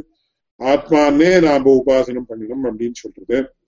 ஆத்மானமேவ லோகம் உபாசிதா அப்படின்னு சொல்றது ஆத்மானமேவ லோகம் உபாசிதான்னு அதுல அந்த அந்தந்த ஸ்ருதி வாக்கியங்கள வேற வேற விதமான விஷயங்கள் எல்லாம் ஏற்படுறது. அதுல ஆத்மானமேவ உபாசித்தா நமக்கு ஸ்பஷ்டமா தெரியுது. ஆத்மாவை நாம உபாசிக்கணும். உபாசனம் தியானம் பஜனம் இதெல்லாம் ஒண்ணுதான் மேற்கொண்டு நாலாவது அத்தியாயத்துல ரெண்டா முதல் பாடத்துல ரெண்டாவது அதிகரணத்துல சொல்ல போற வித்யுபாஸ்தி தியாயத்தீனாம் விதிகர நிர்தேசா அப்படின்னு சொல்லி வித்யாத்தே தியாயிதா உபாசிதான்னு சொல்றதுன்னா ஒரே அர்த்தத்துல வந்திருக்குன்னு பகவத் ராமா வந்து காட்ட போற சோ அதுல என்ன சொல்ற? அத்த தியான விஷயோ ஹி நியோகா ஸ்வவிஷயபூதம் தியானம் தியேயைக நிரூபணீயம் இது தியேயம் ஆக்ஷிபதி. அதனால தியான விஷயக்கமான ஒரு நியோகம் நியோகம் அப்படின்னா ஆக்ஞா அப்படின்ற அர்த்தத்தையும் ஏற்படுது சோ நியோகம் தியானம் பண்ணணும் அப்படின்னு விதிக்கப்பட்டிருக்கு. என்ன தியானம் பண்ணணும் அப்படின்னு? எதை தியானம் பண்ணணும் அப்படின்னு கேள்வி வந்தது ஸ்வவிஷயபூதம் தியானம் தியேயிக்க நிரூபணீயம். சோ என்ன எந்த வஸ்துவை தியானம் பண்ணணும் அப்படின்னு கேள்வி வந்ததுன்னு அப்போ தியேயம் ஆக்ஷிபதி. அதனால ஆக்ஷிபத்தின்னு நமக்கு என்னன்னா தியானம் பண்ணணும் தியானம் பண்ணணும் அப்படின்னு சொன்னேன் எதை தியானம் பண்ணணும் அப்படின்னு கேள்வி வந்தது அப்போ என்ன சொல்றது? சச்சத்யேயா ஸ்வவாக்கிய நிர்திஷ்டா ஆத்மா. எதே தியானம் பண்ணாலும் இந்த வாக்கியங்கள் எல்லாம் சொல்லிருக்கு சத்தியம் ஜானம் அனந்தம் பிரம்ம எதோ வாயுமானி பூதானி ஜாயந்தே ஏன ஜாத்தானி ஜீவந்தி எத்ரேன் கபிசம் விஷந்தி இத்தியாதி வாக்கியங்கள் எல்லாம் சொல்லியிருக்கேன் இப்பேற்பட்ட ஆத்மாவை தியானிக்கணும் அப்படின்னு சொல்லி சத்தியம் ரூபா இத்தியபேட்சாய தத்ஸ்வரூப விசேஷ சமர்ப்பணத்வாரேன சத்தியம் ஜானம் அனந்தம் பிரம்மா அப்படின்னு அடியான் இப்பதான் விஜாபிச்சேன் அந்த விஷயங்கள் எல்லாம் சொல்றேன் அதனால இந்த தியான நியோகவாதத்தினுடைய அபிப்பிராயம் என்ன அப்படின்றது இங்கிலீஷ்ல சொல்றதா இருந்தா மத்தியத்துல பாருங்க. Yes we accept what you say we are also in ways Mimamsakas ஏன்னா நியோகம் அப்படின்றது ஒத்துக்கிறதுனால நாங்க கூட மீமாம்சகர்கள் தான் சொல்றோம். அதனால ஒரு திருஷ்டியில அத்வைத்திகளாகவும் இருக்கா இன்னொரு திருஷ்டியில மீமாம்சகர்களாகவும் இருக்காவான்னு சொல்லலாம் We will show how the Vedantic passages alone can propound the nature of the Brahman. They also show the methodology of application of the concept of the Brahman. அர்த்தம் எதுன்னா there are several Vedic passages with contain vidhi words so விதிக்கக்கூடிய வாக்கியம் அதுதான் நிதித்தியாசித்தவ்யா திரஷ்டவ்யா அப்படின்னு சொல்லக்கூடியது அன்வேஷ்டவ்யா உபாசீதா அதுக்கு சம்ஸ்கிருதத்துல வந்து link load தவ்யதாதி பிரத்யங்கள் அப்படின்னு சொல்லுவேன் விதியை சொல்லக்கூடிய ஒரு சப்தஸ்வரூபங்கள் எது அப்படின்னு கேட்டா லிங் ஏன்னா சம்ஸ்கிருதத்துல பாணினி சூத்திரம் விதி நிமந்திரணா மந்திரணாதீஷ்ட சம்பிரஷ்ன பிரார்த்தனேஷு லிங் லோட் அப்படின்னு சூத்திரம் சோ லிங் அப்படின்னு லிங் லகாரம் அப்படின்னு சொல்லுவார் அதுக்கு பொட்டென்சியல் மூட் அப்படின்னு சொல்லுவார் இங்கிலீஷ்ல சோ அந்த லிங் லகாரத்துக்கும் லோட் லகாரத்துக்கும் எந்த அர்த்த வித்தியாசமும் கிடையாது. அதனால லிங் லோட் தவ்யதாதி பிரத்தியங்கள் தவ்ய பிரத்தியம் அப்படின்றது அது கிருதந்த பிரத்தியம். சோ அதுக்கு வந்து விஜிக்யாசித்தவியா உபாசித்தவியா அப்படின்னு அன்வேஷ்டவியா அப்படின்னு எல்லாம் வந்துருது அதுக்கு தவ்ய பிரத்தியம் அப்படின்னு பேரு சோ மூணுக்கும் ஒரே அர்த்தம் தான் there is no difference in meaning எல்லாமே என்ன பண்றது இல்ல ஒரு விதியை விதிக்கிறது. இன்ஜங்ஷன் இந்த மாதிரி பண்ணுன்னு சொல்றது. அதனால there are several Vedic passages which contain vidhi words like jayita, upasita, etc. This is done as part of the Dhyana Niyogavada, which we will explain. With logical support.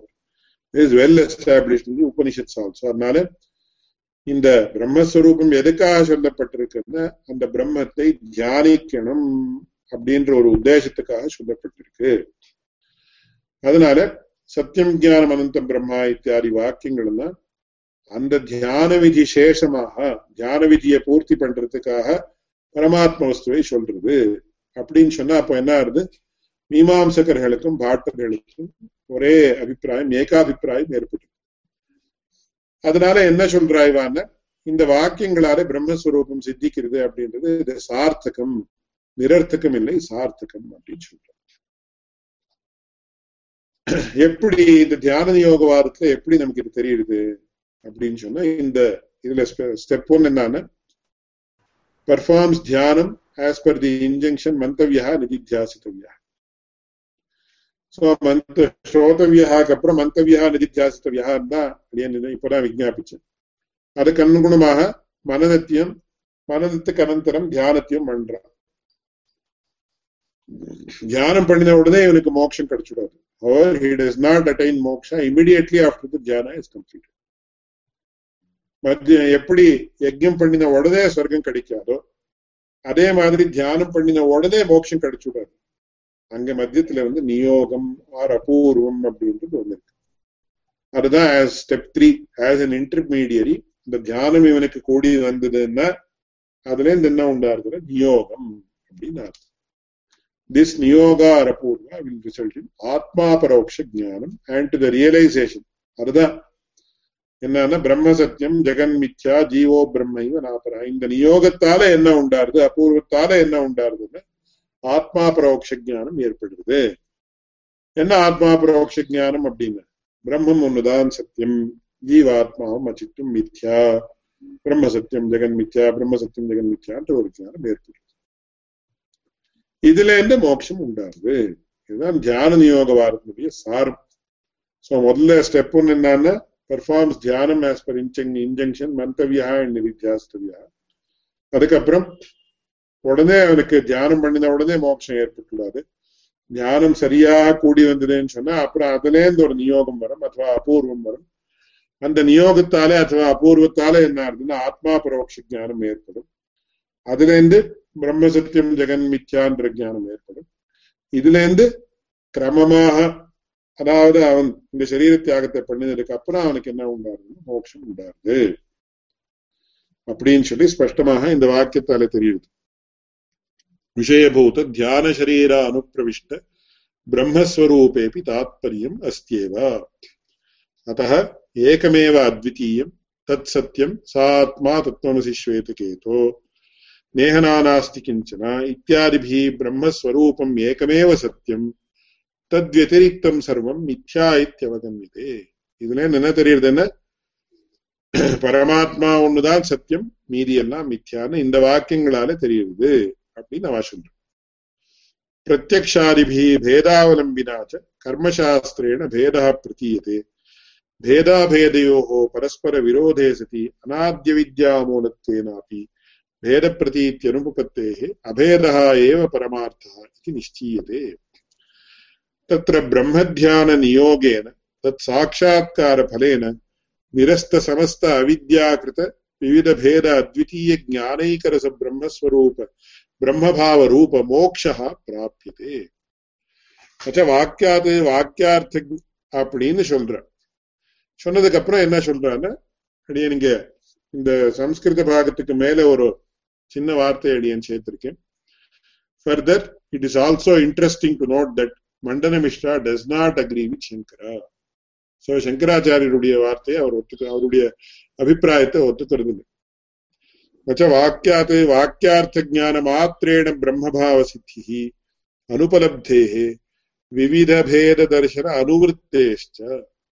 तथा सति ஸ்ரவணாதி விதானம் அதர்த்தகம் இந்த நச்சா அப்படின்னு சொல்றதுனால சங்கராச்சாரியருடைய மட்டத்தை நிராகரணம் பண்றார் அவர் என்ன சொன்னார்? சங்கராச்சாரியர் என்ன சொல்றார்?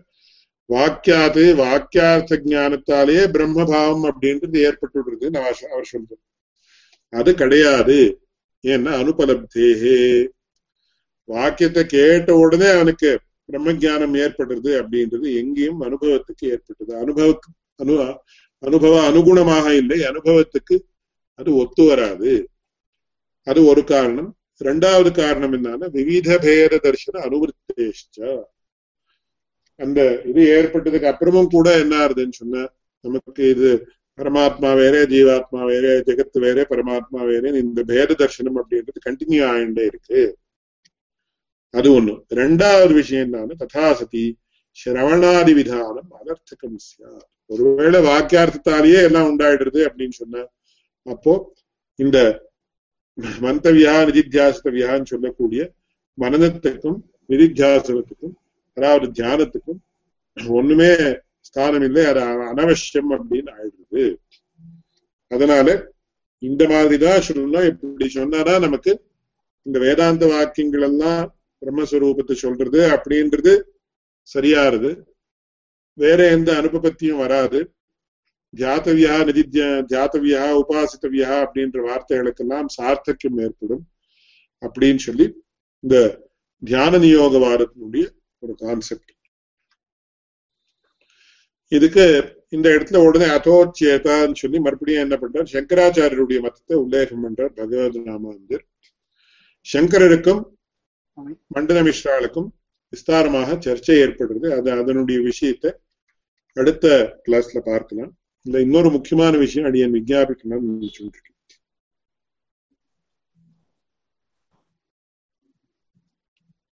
அந்த ஸ்லைடு காட்டலையே அடியன் ஒரு நிமிஷம் காட்டு ஸ்லைடு இருக்குன்னு நான் சொல்லிட்டேன் இப்போ தெரியுதா? தெரியுது சுவாமி. So இதுதான் ஸ்டெப் ஒன் என்னன்னா application of the concept of நியோகா to the present context of தியான நியோகவாதம் அதுதான் முதல்ல என்னன்னா ஸ்டெப் ஒன் வந்து performs dhyana as per the injunction மந்தவியா and நிதித்தியாசித்தவியா அதுக்கப்புறம் ஸ்டெப் டூ என்னன்னா however he does not attain moksha immediately after the dhyanam is completed அதுக்கு தான் அந்த உதாரணத்தை அடியன் விஞ்ஞாபிச்சேன் வந்து எப்படி ஜோதிஷ்டோமி யாகத்தை பண்ணின உடனே ஸ்வர்க்கம் ஏற்படாதோ அதே மாதிரி தியானம் பண்ணின உடனே மோட்சம் ஏற்பட்டுடாது மத்தியத்துல வந்து as an intermediary an entity call niyoga is generated so தியானம் பண்ண உடனே நியோகம் ஏற்பட்டுது அந்த நியோகம் அथवा அபூர்வம் என்ன பண்ணும் அப்படின்னு சொன்னா அது வந்து ஆத்மா பரோட்ச ஜானத்துல ரிசல்ட் ஆகும். அது வந்து ஆத்மா பரோட்ச ஜானத்தை உண்டு பண்ணும். அப்படின்னா என்ன? பிரம்ம சத்தியம் ஜெகன் மித்யா ஜீவோ பிரம்மைவா. அப்படின்னு சொல்லக்கூடிய ஆத்மா பரோட்ச ஜானத்தை உண்டு பண்றது. அது வந்து மோட்சத்துக்கு காரணமாகுது. அப்படின்னு சொல்லி இந்த மண்டல மிஸ்ராளுடைய மதம். சோ இதுல வந்து அதுதான் இங்க ஸ்பஷ்டமாக சொல்லியிருக்கா. அத அந்த பங்கியை கூட அடியன் வாசிச்சேன் ततः एकमेव अद्वितीयं तत्सत्यं सा आत्मा तत्त्वमसि श्वेतकेतो नेहनानास्ति किञ्चन इत्यादिभिः ब्रह्मस्वरूपम् एकमेव सत्यं தத்வெதிரிக்தம் சர்வம் மீத்யா இத்தியவகமியதே அதுக்கப்புறம் இது எப்படின்ற விஷயம் ரெண்டு பங்கியில சொல்றேன் அது முன்னாடியே விஜாபிச்சிருக்கு அதனால அதை பத்தி இப்போ விஸ்தாரமாக விவரணம் பண்ண போகல பிரத்யக்ஷாதிபி பேதாவலம்பினாச்ச கர்மசாஸ்திரேன பேதா பிரதீயத்தை भेदाभेदयोः परस्परविरोधे च विरोधे सति अनाद्यविद्यामूलत्वेनापि भेदप्रतीत्युपपत्तेः अभेद एव परमार्थः इति निश्चीयते तत्र ब्रह्मध्याननियोगेन तत् साक्षात्कारफलेन निरस्तसमस्त अविद्याकृतविविधभेद अद्वितीयज्ञानैः ஞானைக்கரச பிரம்மபாவ ரூப மோக்ஷா பிராப்திதே அப்படின்னு சொல்லி இதுவரைக்கும் மண்டலமிஸ்வருடைய மதம் இதுக்கு மேல் கொண்டு சங்கராச்சாரியருடைய மதத்தை நிராகரணம் பண்ற நச்ச வாக்கியாத் வாக்கியார்த்த ஜான மாத்திரேண பிரம்மபாவ சித்தி அனுபலப்தேகே விவித பேத தர்சன அனுவருத்தேஷ்ட ததா சதி ஸ்ரவணாதி விதானம் அனர்த்தகம் சியாத் அப்படின்னு சங்கராச்சாரியருடைய மதத்தை நிராகரணம் பண்ற அப்படி மண்டலமிஸ்வர் வந்து சங்கரருடைய மதம் சரியில்லைன்னு தானாகவே எடுத்துட்ட உடனே அடுத்ததே என்னன்னா அத்வைத்தி சங்கராச்சாரிய என்ன சொல்றார் அதோச்சேதா அப்படின்னு சொல்லி சங்கரருடைய மதத்தை அனுவாதம் பண்றார் ரஜ்ஜுரேஷான சர்பா இத்யுபதேசேன சர்ப்பபய நிவத்தி தர்சனாத் ரஜ்ஜு சர்ப்பவத் பந்தஸ்ய மித்யாரூபத்வேன ज्ञानबाध्यतया तस्य वाक्यजन्यज्ञानेनैव निवृत्तिः युक्ता न नियोगेन நியோகசாத்தியத்துவே மோக்ஷஸ்ய அனித்யத்துவம் சியாத் ஸ்வர்காதிபத் அப்படின்னு சொல்லி சங்கராச்சாரியர் என்ன சொல்றார்? உங்க நியோகவாதத்துல என்னென்ன தோஷங்கள் இருக்குன்னு அதெல்லாம் காட்டுறது. அதுக்கப்புறம் மறுபடியும் இவா பதில் சொல்ற ரொம்ப இன்ட்ரெஸ்டிங்காக இருக்கக்கூடிய ஒரு விஷயம். அது என்ன அப்படின்றத அடுத்த வாரம் விஸ்தாரமாக விஜாபிக்கிறேன் என்ன ஒரு புது விஷயம் ஆரம்பிக்கிறது. சோ இந்த மண்டலமிஷ்ணனுடைய தியான நியோகவாதம் என்னன்றது இங்க சங்கிரகமாக சொல்லப்பட்டிருக்கு. இதுல இன்னொரு முக்கியமான விஷயமும் அடிய நீங்க விஜாபிக்கணும் என்ன விஷயம் அப்படின்னா மூணு நாலு கிளாஸுக்கு முன்னாடி இந்த குமாரிந்த பட்டருடைய கதையை சொல்ற சமயத்துல அடியான் அந்த விஷயத்தை விஜாபிச்சு சங்கர திக்விஜயத்துல என்ன எழுதியிருக்கா அப்படின்னு சொன்ன சங்கராச்சாரியர் வந்து அந்த குமாரில பட்டரோட வாதாட போனார். ஆனா குமாரில பட்டர் வந்து தான் பௌத்தர்களோடயே இருந்து அவளுடைய சித்தாந்தத்தை புரிஞ்சுண்டு அப்புறம் அவளை வாதத்துல தோற்கடிச்சார் அப்படின்னு சொல்றான். அதனால அவளிடத்துல இருந்தே வித்யாபியாசத்தை பண்ணி அவளையே தோற்கடிச்சேன் அப்படின்னு சொல்லி அது அதுக்கு வந்து குரு குரு துரோகம் பண்ணினேன் அப்படின்னு சொல்லி அதுக்காக அந்த காலத்துல சரீர தியாகம் பண்றதுக்கு சுயசைடு அப்படின்னு எல்லாம் கிடையாது. சாஸ்திர சம்மதமாக தான் பண்ணிட்டு இருந்தான்னு தெரியுது. அதுக்காக என்ன பண்ணினாராம் அப்படின்னா இதுக்கெல்லாம் எந்த ஆதாரமும் கிடையாதுன்றதுக்காக அடியேன்னு சொல்றேன் என்ன பண்ணினாருன்னா துஷாக்னி பிரவேசம் அப்படின்னு சுத்தனா இந்த இந்த சேஃப் அப்படின்னு சொல்ற அந்த நெல் இருக்கோ நான் அந்த நெல்லினுடைய மேல் பாகம். அதுக்கு இப்ப ஒட்டு அப்படின்னு சொல்ற கன்னடத்துல. சில பேர் வந்து பொட்டுன்னு சொல்லுவா அது சம்ஸ்கிருத்ல தமிழ்ல என்ன சொல்றான்னு எனக்கு தெரியாது. அது சுற்றிலும் பரவின்ட்டு அந்த மத்தியத்துல உட்காந்துட்டாரு அது சுத்துல அந்த வந்து நெருப்பை ஏத்தி விட்டுடுவா கொஞ்சம் கொஞ்சமா அந்த சரீரம் அப்படியே பஸ்மமாயிடும். அதான் அந்த மாதிரி பண்ணிட்டு இருந்தார்.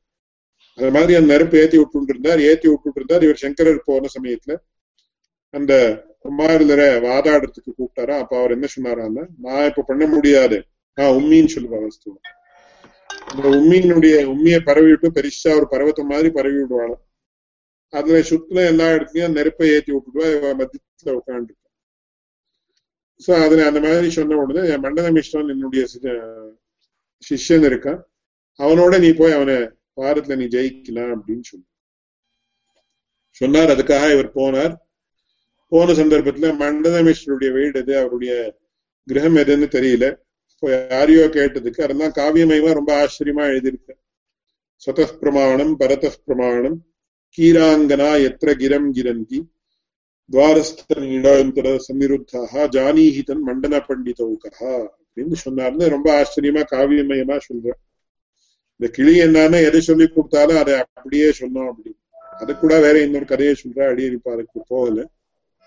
சோ அவர் சங்கராச்சாரியர் ஒரு வழியில போயிட்டு இருந்தவனே ஒருத்தனை கேட்டாராம் மண்டனமிஸ்வருடைய கிரகம் எதுப்பா? அப்படின்னு கேட்டார் கேட்ட உடனே பார்ப்ப பாரம் அப்படின்னு சொல்லி அவன் சொன்னானா ஸ்வத பிரமாணம் பரத பிரமாணம் கீராங்கனாக எத்திர கிரம் கிரந்தி துவாரஸ்த நீடாந்தர ஜானீஹிதன் பண்டன மண்டல பண்டிதோகா அந்த ஒரு கிரகத்தினுடைய வாசல்ல ரெண்டு சின்ன கூடுன்னு சொல்லுவா அதுக்கு கன்னடத்துல. ரெண்டு சின்ன இது இருக்கும் ஸ்மால் ஸ்பேஸ் அதுல வந்து ரெண்டு கிழிகள் இருக்கும். ஒரு கிழி என்ன சொல்றதான்னா ஸ்வத பிரமாணம் அப்படின்னு வா வாதத்தை பண்றது இன்னொரு கிளி என்ன சொல்றதுன்னா பரத பிரமாணம் அப்படின்னு வாதத்தை பண்றது அப்படின்னா அதுல இருந்து என்ன நமக்கு தெரியுது என்ன? அந்த வே- அந்த கிரகத்துல இருக்கக்கூடிய கிழிகள் கூட வாக்கியார்த்தம் பண்றதுல இந்த மாதிரி சாஸ்திர விசாரங்கள் பண்றதுல ரொம்ப நிபுணத்தையே அடைஞ்சிருக்கு. அப்படின்னு அவன் எப்பேற்பட்ட வித்வானாக இருக்கலாம் அந்த மண்டல மிஸ்ரம் அவனுடைய கிரகம் எப்பேற்பட்டதாக இருக்கலாம் அப்படின்னு யோசிக்கலாம். அப்படின்னு சொல்லி அவர் என்ன பண்றாரு? அதுக்காக சுத பிரமா அந்த மாதிரி நிறைய ஸ்லோகங்கள் எல்லாம் இருக்கு அந்த சங்கர விஜயத்து சுத பிரமாணம் பரத பிரமாணம் கீராங்கனா எத்திர கிரம் கிரந்தி துவாரஸ்தநீடாந்தர சன்னிருத்தாக ஜானீதன் மண்டல பண்டிதௌகா ஃபலப்பிரதம் கர்ம ஃபலப்பிரதோ அஜः கீராங்கனா எத்திர கிரம் கிரந்தி துவாரஸ்தநீடாந்தர சன்னிருத்தாக ஜானீதம் தன் அந்த கர்மங்களே ஜோதிஷ்டோமாதி கர்மங்களே பலத்தை கொடுக்கறதுன்னு மீமாம்சக்காருடைய அபிப்பிராயம். பலப்பிரதா அஜஹான். அந்த யாகங்கள் எல்லாம் பண்ணதுனால பரமாத்மாவுக்கு திருப்தி ஏற்பட்டு பரமாத்மா தான் சொர்க்கத்தை கொடுக்கிறான் அப்படின்னு சொல்லி வேதாந்த சித்தாந்தம். சோ ஒரு கிளி வந்து மீமாம்ச சித்தாந்தத்தை சொன்னா இன்னொரு கிளி வந்து வேதாந்த சித்தாந்தம் சரின்னு சொல்றோம் இந்த மாதிரி எல்லாம் இருக்கக்கூடிய கிளிகள் எந்த கிரகத்துல இருக்கோ அதுதான் மண்டல மனுஷனுடையது ரொம்ப காவியமயமா ரொம்ப ஆச்சரியமா வர்ணிச்சிருக்கு. அதுக்கப்புறம் இதெல்லாம் என்னென்ன நடந்தது? ரொம்ப விஸ்தாரமாக இருக்கு. சில அஸ்லீலமான கட்டணைகள் எல்லாம் கூட சேர்த்துட்டு இருக்காவா அதை சொல்லிவிட்டு அப்புறம் சங்கராச்சாரியர் மண்டல மிஸ்ர ஜெயிச்சார். ஜெயிச்சதுக்கு அப்புறம் தன் அவருடைய சி- மண்டல மிஸ்ரர் வந்து அவருடைய சிஷ்யராக ஆயிட்டார். அவர்தான் சுரேஸ்வராச்சாரியர். அப்படின்னு அவ சொல்றா இது இதுக்கு ஆதாரமே கிடையாதுன்னு சொல்றது மட்டும் இல்ல அடி என்னுடைய ஆச்சாரியன் அடிக்கடி சொல்றது உண்டு ஒருவேளை சுரேஸ்வராச்சாரியரே இருந்தால் இந்த சுரேஸ்வரன் என்ன பண்றாருன்னா தன்னுடைய கிரந்தத்துல மண்டல மிஸ்ருடைய பட்சத்தை ஸ்பஷ்டமா நிறைய தீவிரமாக கண்டிக்கிறார். சோ தன்னுடைய மதத்தை தானே கண்டிக்கிறது அப்படின்றது எந்த சித்தாந்தத்திலையும் கிடையாது. இது இன்னும் நிறைய ஆதாரங்களை தான் கொடுப்பாரு என்னுடைய ஆச்சாரியன் அந்த சமயத்துல பாடுன்னு சொல்ற சந்தர்ப்பத்தில். இதனால என்ன தெரியுதுன்னா இதெல்லாம் வரம் ஹியர்ஸே அப்படின்னு நமக்கு ஸ்பஷ்டமா தெரியுது. இந்த இடத்துலயும் கூட என்ன ஆகுதுன்னா சங்கராச்சாரிய மண்டல மிஸ்ருடைய மதம் அது அந்த காலத்துல அவ்வளவு ஸ்பஷ்டமாக ரெண்டு மதத்தையும் பரஸ்பரம் அவளுக்குள்ளேயே வாக்கியார்த்தம் நடந்த மாதிரி பகவத் ராமாந்தர் இங்க எழுதியிருக்கிறதுனால என்ன தெரியுது? சங்கராச்சாரியர் மண்டல தீவிரமா கண்டிச்சிருந்தார் கண்டிச்சிருக்காருன்னு தெரியுது. ஒருவேளை சிஷ்யரா இருந்தா சிஷ்யனுடைய மதத்தை எடுத்து எடுத்து யாராவது கண்டிக்கிறாளா என்ன? அதுவும் ஒருவேளை பூர்வாசிரமத்துல என்ன மதத்தை கூட கண்டிக்கிறதுக்கு அவகாசம் ரொம்ப குறைச்சு. இங்க ஸ்ரீபாஷத்திலேயே என்ன பண்ணிருக்கார் இப்ப சங்கரருக்கும் மண்டல நேரா சர்ச்சை ஏற்பட்ட மாதிரி அதை அமைச்சிருக்கார். இதனால எல்லாம் நமக்கு என்ன தெரியுதுன்னா மண்டல மிஸ்ரரே சுரேஸ்வராச்சாரியராக ஆனார் அப்படின்னு சொல்றது அது உச்சிதம் இல்லை. It is totally against historical facts in fact it is distortion of historical facts அப்படின்றது நமக்கு தெரியும். Either it has been done out of ignorance or with some ulterior motive அப்படின்னு நமக்கு தெரியும். இது இந்த சித்தாந்தத்துல யாருக்கு இன்ட்ரெஸ்ட் இருக்கோ அவளுடைய திருஷ்டியாக சொல்லியிருக்கேன். சோ இந்த வாரத்துல வந்து நாம இந்த மண்டல மிஸ்ருடைய தியான நியோக வாரத்துடைய விஷயத்தை பார்த்திருக்கோம். அடுத்ததாக வந்து சங்கரர் வந்து தியான நியோக வாரத்துல என்னென்ன அனௌச்சித்தியம் இருக்குன்னு காட்டுறது. அதுக்கப்புறம் சங்கரருடைய மதத்துல என்னென்ன அனௌச்சித்தியம் இருக்கு நவா காட்டுற. அது ரெண்டையும் பார்த்துட்டு மேற்கொண்டு விஷயங்களை அனுசந்தானம் இப்போ லைவ் கொஸ்டின்ஸ் ஏதாவது இருந்தா கேட்கலாம். அதுக்கப்புறம் நாராயணன் சுவாமி ஏதோ ஒரு விஷயம் சொல்றேன் அப்படின்னு சொன்னேன் அதை கேட்டுட்டு இந்த கிளாஸ் முடிக்கும்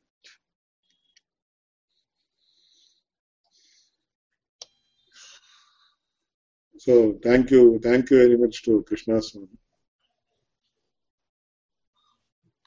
So, I mean, uh, தேவர் வந்து சாதிச்சார் இல்லையா? அந்த கண்டுலிக பிரவாகம் அதை பத்தி? ஆட்டு மந்தை போல்வாரை போல் அப்படின்னு சொல்லுவா தமிழ்ல. ஆட்டு மந்த் இது மாதிரி ஒரு இன்னொரு கதை கூட இருக்கு. அதாவது என்னன்னா ஒரு குரு இருந்தாராம். அந்த குரு என்ன. பண்ணுவாரா அவர் வந்து வேதாந்த பிரவச்சனம் ஆரம்பிக்கும் போதே ஒரு பூனை குறு குறுக்கு போயிட்டே இருக்குமா பண்ணிட்டே இருக்குமா எல்லா ஸ்டூடெண்ட்ஸையும் அப்ப என்ன பண்ணாரா அந்த பூனையை கொண்டு வந்து இடது பக்கம் கட்டி வச்சாராம். ஸோ டெய்லி இது it is it was a repeating thing daily our class ஆரம்பிக்கிறதுக்கு முன்னாடி ஒரு பூனை அந்த பூனை வரும் அந்த பூனையை கட்டி வச்சுட்டு கிளாஸ் ஆரம்பிப்பாராம். இது மாதிரி. பண்ணிட்டே இருக்கும்போது ஒரு நாள் என்ன ஆயிடுத்து ப- குரு வந்து இப்ப வரம் வச்சிட்டாராம். அதுக்கப்புறம் அடுத்த குரு. வந்தாராம்.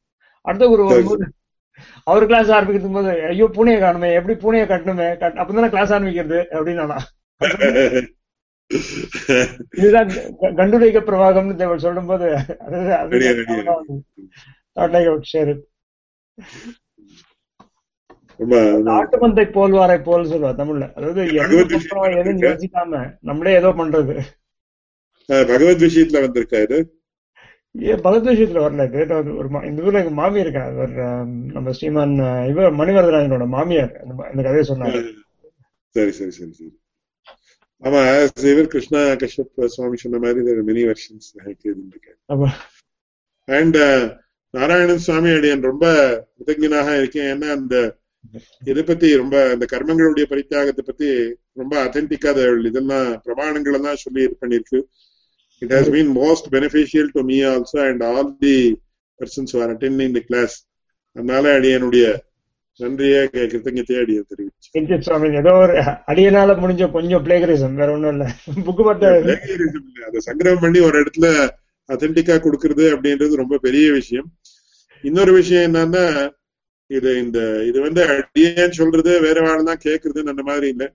எல்லாரும் சொல்லி எல்லாரும் கேட்கறதுன்ற மாதிரி தான் அடியன் மனசுல வச்சுட்டு இருக்கேன் அதனால it is intra it should be interactive and participative and இங்க இந்த கிளாஸ்ல இருக்கிற எத்தனையோ பெரியோர்களுக்கெல்லாம் அது காட்டிலும் நான் எல்லாரு காட்டிலும் சின்னவன் அப்படின்னு சொன்னோம். சின்னவனா இருக்கிறதுனால அடியன் வந்து விஜாபனம் அப்படின்னு தான் அடியன் வச்சுட்டு இருக்கேனே தவிர அடியன் சொல்லிட்டு இருக்கேன் வேற வாழலாம் கேட்டுட்டு இருக்கேன் இல்ல. அதனால யார் சொன்னாலும் நாங்க எல்லாரும் கே சொல்றது எல்லாரும் கேட்கறதுன்ற மாதிரிதான் இது ஒரு இன்டராக்டிவ் இது சிந்தனம் அப்படின்னு சொல்லுவா பழைய காலத்துல. அந்த மாதிரி தான் அடியன் வச்சுட்டு இருக்கேன். எல்லாரும் அந்த மாதிரி பாவிச்சு everybody is welcome to participate and also give their views or interact on live or through email அது மாதிரி பண்ணினா அடியன் கேட்டுக்கிறேன். But it should be pertinent and related to Sribhasham or the classes or the topics mentioned here. தேவள் இவ்வளவு நைச்சியம் பாராட்ட வேணாம் சோமன்? ஏன்னா இது வந்து சோ டிஃபிகல்ட் ஏன்னா எவ்வளவு கஷ்டமான விஷயத்த வந்து நீங்க இவ்வளவு ஈஸியா சொல்றாரு. என்ன? அது வந்து இந்த நைச்சியம் தேவள் பா- பாவிக்கவே வேண்டாம். என்னுடைய ஆச்சாரியன் என்ன சொல்லியிருக்காரோ அதை அடியன் வச்சுன்னு சொல்லி வந்திருக்கேன் அவ்வளவுதான். இல்ல என்ன? அடியனால எப்படி? தி- திருப்பியும் அடி அடியன் have to go back to Srivaishnu Bhushanam ஸ்ரீவேஷ்ணு பூஷணத்துல ஒரு சொல்றார் தன்னையும் சிஷ்யனையும் பலத்தையும் மாறாடி போகாமல் போருவன் அப்படின்றார். ஆச்சாரிய லட்ச- லட்சணத்தை பத்தி சொல்லும்போது ஆச்சாரியன் should not think three things இந்த ராங் வேன்னு சொல்றாரு. தன்னையும் சிஷ்யனையும் பலத்தையும். தன்னையும்னா. அடியன் தான் சொல்றான்னு சொல்லக்கூடாதான் அடியனோட சரி, சரி. ஆச்சாரியன் தான் அது சொல்றார். ஜிக்வாக்கிர சிம்ம பேசிக்கன்னு அது சொல்றார் ஜிக்வாக்கிர சிம்ம நான் நாக்குல வந்து என்னோட ஆச்சாரியன் உட்கார்ந்துட்டு இருக்கார் அப்படின்ட்டு தேசிகன் தேச சாதிக்கிறார். தன்னையும் சிஷ்யனையும் அதே மாதிரி சிஷ்யனையும் பார்த்தோம்னா இவர் வந்து அடியானோட சிஷ்யன் நினைக்கூடாதான் என்னோட ஆச்சாரியனோட சிஷ்யன். எனக்கு வந்து இவன் சப்ரம்மச்சாரி தான் அப்படின்னு நினைக்கணும்ன்றதான். அதே மாதிரி பலம் வந்து எதுக்குன்னா இவர் பல்லாண்டு பாடுவாரை போல. இவர் வந்து பெருமாள் கிட்ட போய் மோட்சத்துக்காக இல்லையா? இவர் வந்து அங்க போய் பல்லாண்டு பாட போறார். கைங்கரியம் பண்ண போறாருன்னு நினைச்சுக்கணும் அப்படின்ட்டுன்னு தேவ் வந்து இதெல்லாம் வந்து அப்படியே you you we find it in practice whatever you we in devils இது thank you so much sir வேற லைவ் கொஸ்டின்ஸ் ஏதாவது இருக்கா?